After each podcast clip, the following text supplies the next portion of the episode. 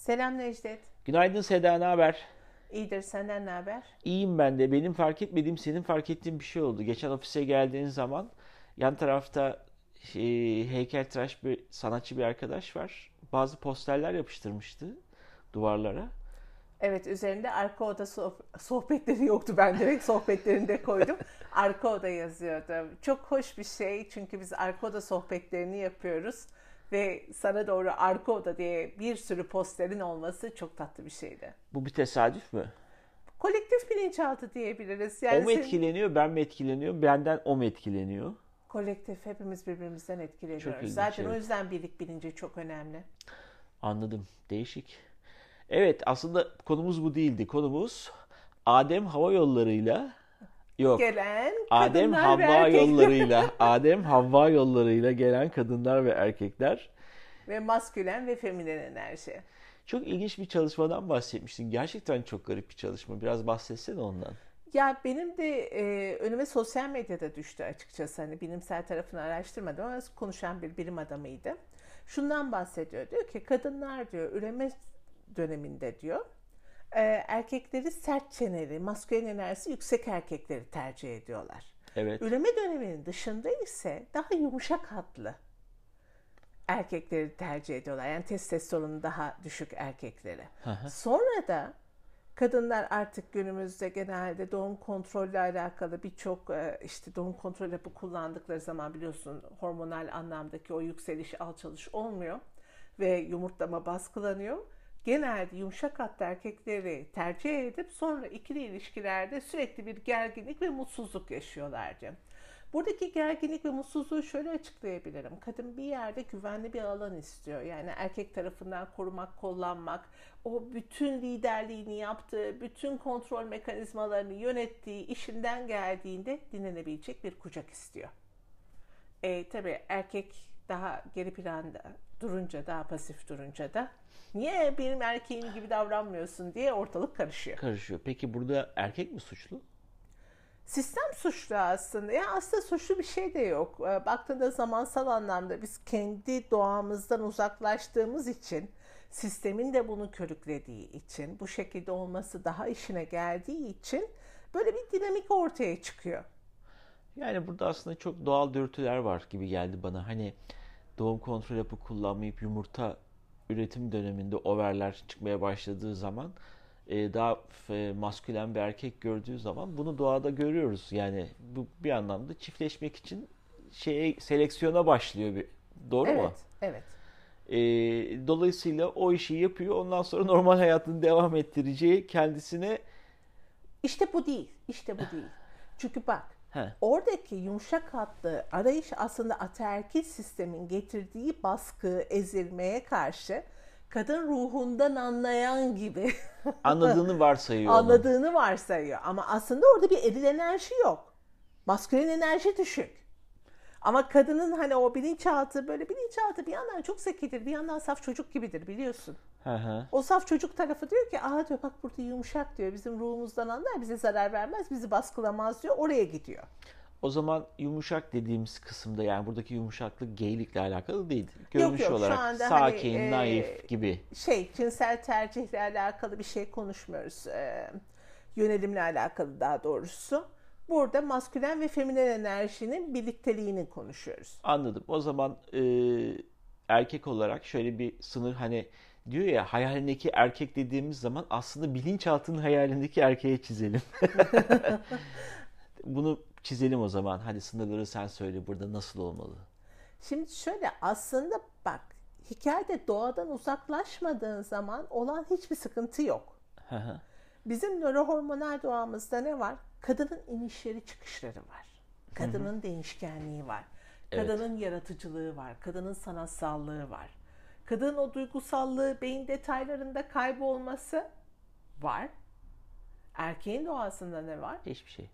Siyah ve, Otluluk dermiş. siyah ve beyaz var. Evet. Evet, Yani evet. bu çok yoruyor bizi tabii sizin bu kadar karmaşık olmanız. daha lineer, daha e, analitik, daha kavramsal, kuramsal. Hı hı. Ee, sonuç odaklı. Şimdi bu eril enerji. Eril enerji bunu rahat sürdürüyor. Kadın enerjisi de bunu rahat sürdürüyor. Ortaya bir birliktelik çıktığı zaman kadın duygularıyla, sezgileriyle bir şeyleri bulabiliyor. Erkek de dış dünyadaki koruma, kollama, o analizleri, kavramsalları yapıyor. Bir araya bir bütünlük çıkıyor. Şimdi burada bir role playing var aslında. Yani ve nörohormon mekanizması.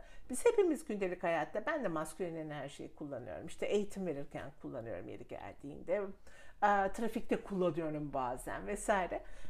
E, sen de feminen enerjini kullanıyorsundur. Beni anlamak için, kızını anlamak için, sanatsal görsel tasarım yaparken. Fakat sonuçta biz bedenlerimizin bir nörohormon mekanizması var ve bir kutbiyette birleşiyor bu. Yani hı hı. benim bedenim feminen enerjiye uyumlu bir biyolojiye sahip. Seninki maskülen Mas- enerjiye. Evet. Ya aslında burada feminen enerji olarak değil, daha anlayışlı ve daha anlamaya çalışıyorum. Seni de Melis'i de yani. Daha böyle bir duruyorum, bir düşünüyorum. E, detayları anlamaya çalışıyorum. Eskiden siyah ve beyazdı, olur olmazdı. Hayır, evetti. Ama şimdi düşünüyorum, neden istediğini anlamaya çalışıyorum. Niçin istediğini anlamaya çalışıyorum Melis'in. Ondan sonra karar verip hareket. Tabi bunlar tabii yine böyle günler sürmüyor saniyeler ama eskiden de net yani böyle ön yargılar vardı filan. Evet ama şuna dikkat et. Bizi anlamaya çalışırken o duygularınla bir yolculuk yaparken bir yandan sana çok zevkli geliyor, bir yandan gelişimini sağlıyor. Bir yandan da bir daha çok yoruyor, yoruyor, yoruyor. İşte kadını da yoruyor. Kadını da karar almak yoruyor. Kadını da stresli durumu yönetmek yoruyor. Ha. Yani Ay kadını da eliniz baldı bir eliniz yağda olsun yani böyle mi? Sıcak elinizden soğuktan sıcağa mı girmeyeceksiniz? Bu mu demek istedin? Onu tam anlamadım. Bu değil. Kadın güvende olduğu, korunup kollanacağı ha. bir güvenli bir alan arayışında var. Ya ben mesela... Erkeğin liderliğini yapmak istemiyor kadın. Anladım. Ben mesela şöyle bir şey var. Hani seninle en büyük bazen şeyimiz vardır ya tiyatro ve sosyal şeyleri sen organize edersin ve bazen derse bir kere de sen yap da böyle hazıra gideyim diye. aynen aynen. Şimdi bununla alakalı tatille alakalı mesela arkadaşlarım işte 10 günlük 15 günlük bir yerden tatil alırlar. Eşi ya bana niye sormadan aldım filan falan der. Hani eşi çalışmıyordur, o çalışıyordur. O yüzden tatil tarihi bellidir. Şimdi adam şey yapıyor, büyük bir hevesle alıyor, sürpriz yapıyor. Kadın diyor ki bana niye sormadın? Şimdi burada şu empatiyi yapmak gerekiyor. Aynı şey adama yapılsa mutlu evet. mu olur yoksa bir dakika ya benim de söz hakkım yok mu der. Yani mutlaka öyle ama adamın bütçesi belli. Alternatifler tamam, çok yok. Ama o kadının bir hayatı var. Belki arkadaşıyla buluşacak. Senin için önemli olmayabilir. Tatilde mi? 15 gün boyunca ben Hayır o 15 gün için belki kendine göre bir planı var. Olamaz. Adamın 15 gün izni var. Ya tamam. tatil ya yok. Bu, bu yani şartlar bu kadar. Tamam o izin tarihini kadınla paylaşacak. Belki kadın soğuk yere gitmek istemiyor, sıcak yere gitmek istemiyor. Atıyorum. Aha. Ya orada önemli olan o değil. En mükemmeli sunsan bile kadın görülmek istiyor. Eğer sen kadının varlığını görüyorsan, onu bir birey olarak kabul ediyorsan getir bana 15 günlük sürpriz tatile. Hayatım muhteşemsin diye kutlarım. Çünkü görüldüğümü biliyorum. Bireysellikle alakalı bir savaşım yok. Ha anladım. Ama eğer ben birey olarak söz hakkımın olmadığını düşünüyorsam benim önüme kuş sütü de koysan benim ne yiyeceğimi niye sormadın derim. Evet öyle der. Kesin o otelde Ruslar daha fazlaydı. ya oradaki bak eleştirisellik, annecilik bunların hepsi kadın erkek enerjisinin oturmamasından kaynaklanan şeyler. Çünkü Burada ben hiç kadının suçu yok mu Seda? Hayır bak oraya ha. geleceğim. Ben sana da söylüyorum biliyorsun. Sen bana bazen eleştirisel olduğumu söylüyorsun. Ben diyorum ki şu anda demek ki ben doğru bir yerde değilim diyorum. Beni kanırtmışsındır diyorum. Hani yine bir şey sen için... haklı, yine sen haklı. Yok, fazla stresteyimdir diyorum. yani kendi enerjimi koruyamıyorumdur. Burada bana destek olman gerekiyor. Yani beni öyle gördüğünde Seda eleştiriseldir. Bu da Seda ismi örnek olarak veririm. Ee, diye etiketlemek yerine şu anda bu, onun eleştirisel olmasına sebep olan şey ne? Hmm. Belki oraya bakmakta fayda var. Tamam. Burada peki sizden de kaynaklanmıyor mu? Yani erkek, şimdi seçen sizsiniz doğru mu? Yani bir erkekler kızlarla Seçtik kadın... diye başımızı. Yani seçen sizsiniz. Dolayısıyla bunu fark etmeden erkek de layık olmaya çalışır. Ve Heh. şeye uyumlu olmaya çalışır bir erkek uyumlu olmaya çalışıyor. Buna katılıyorum ama layık olmaya çalışmıyor. Layık olmaya çalışsa zaten her şey çok değişir. Erkek seçildikten sonra benim egomanyam diyor. Burası benim alanım, benim çöplüğüm ve kadın olarak sen bana hizmet edeceksin diyor. Ataerkil sistem. Beni seç sonra bana hizmet et. E, evet yani öyle bir dünya yok zaten. Kadın da diyor ki bir dakika diyor ben diyor seni ideal gördüğüm için seçtim diyor. Kadın bazen erkeğin potansiyelini sezgi olarak hissediyor. Yani erkek belki tam on, e, düşlediği nokta değil. Düşlemek yanlış bir kelime yani. Bireyselliğinden vazgeçmesinden bahsetmiyorum erkeğin de. Ama erkekte ulaşılabilecek potansiyeli de görüp seçebiliyor. Kadın üremek için diyor ki bu erkek beni koruya, korur kollayabilir. Bebeğime bakabilir, bana bakabilir. Aslında temelde çok basit olaylar var. Kadın üreme yani aslında erkeğin üreme derdi var mı? Var tabii ki türü devam ettirecek. Bunlar bizim bilinçaltı kodlarımız yani refleks kodlar bunlar. En dipteki kodlar Evet, ve evet. ha, bununla hareket ediyoruz. Üreme, çoğalma, kollama, beslenme, işte o avcı toplayıcı toplum dediği Tabii tabii tabii. standartlara geliyoruz. Burada e, ama ne oluyor şimdi? Kadın da şeyde plazada, erkek de plazada. E, kadının olmadığı yer hemen hemen kalmadı. Artık otobüs şoförleri de kadın olmaya başladı.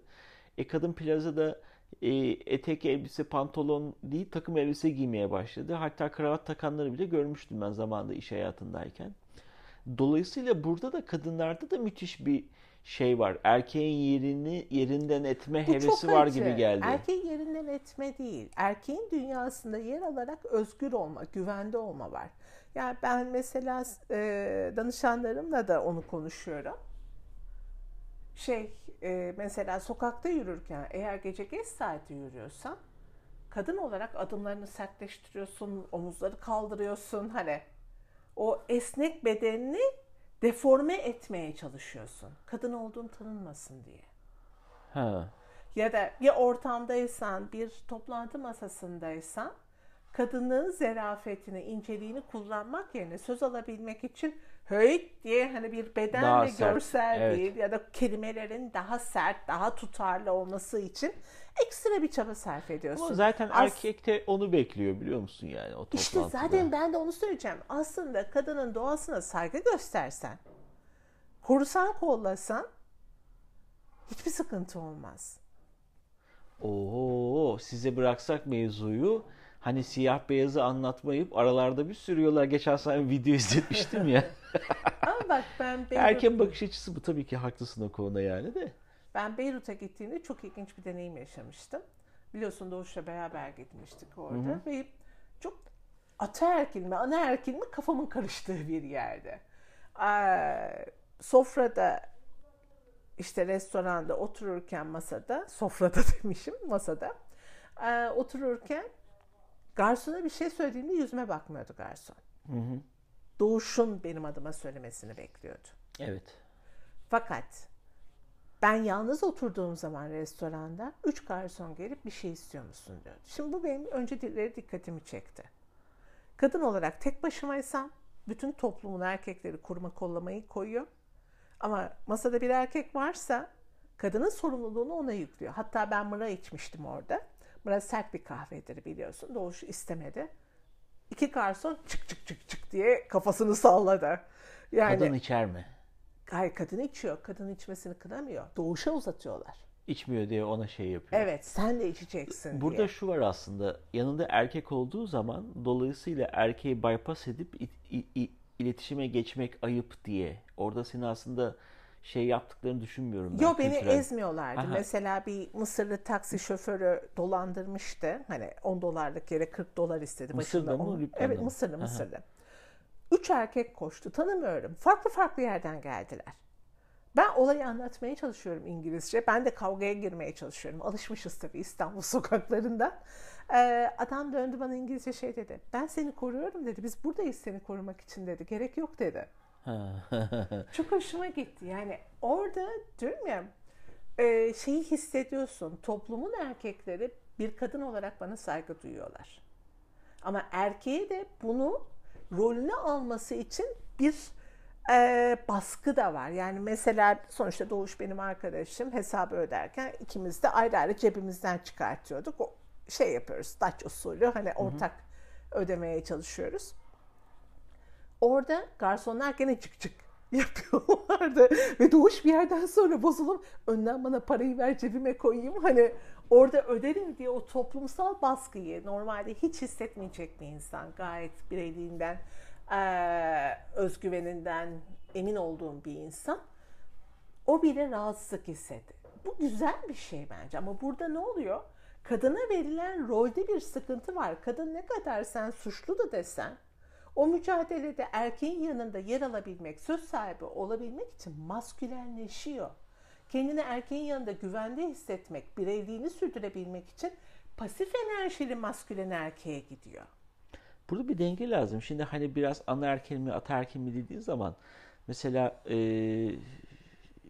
kültürel derinliklerin fazla olduğu anaerkil toplumlardan bahsettiğimizde mesela bizde bizim etnik şeyimizde kimliğimizde anaerkildir toplumlar biraz daha. Yanlış mıyım? Şöyle e, aslında ta kökene indiğimizde anaerkil ama doğunun tarımla alakalı uğraşan kısmının üzerine gelmiş bir ataerkil sistemi var. Çünkü hani tarımla uğraşırken erkek gücü gerekiyor. Erkekler daha yukarı çıkartılıyor. Burada şey var mesela hani anne lafı dinleme hikayesi vardır ya anne orada bir maskülen bir şey kullanmaz enerji kullanmaz orada. Oo. Haftaya çok güzel bir konumuz var o zaman. Ney? Sence? Dul kadının oğlu mu Dul konuşsak? kadının oğlu değil mi? Evet, herkes bayılacak buna. Evet bunu konuşabiliriz. Yani annenin kullanmadığı maskülen enerjiyi kadın niye kullanmıyor? Ya da kadın niye maskülen enerji kullanmak zorunda kalıyor? Acaba belki de sorun erkekler değil de anneler olabilir mi? Her şey olabilir. Kadın enerjisini onlar çalıyor olabilir mi? Haftaya diyoruz o zaman. Tamam. Görüşmek üzere. Görüşürüz.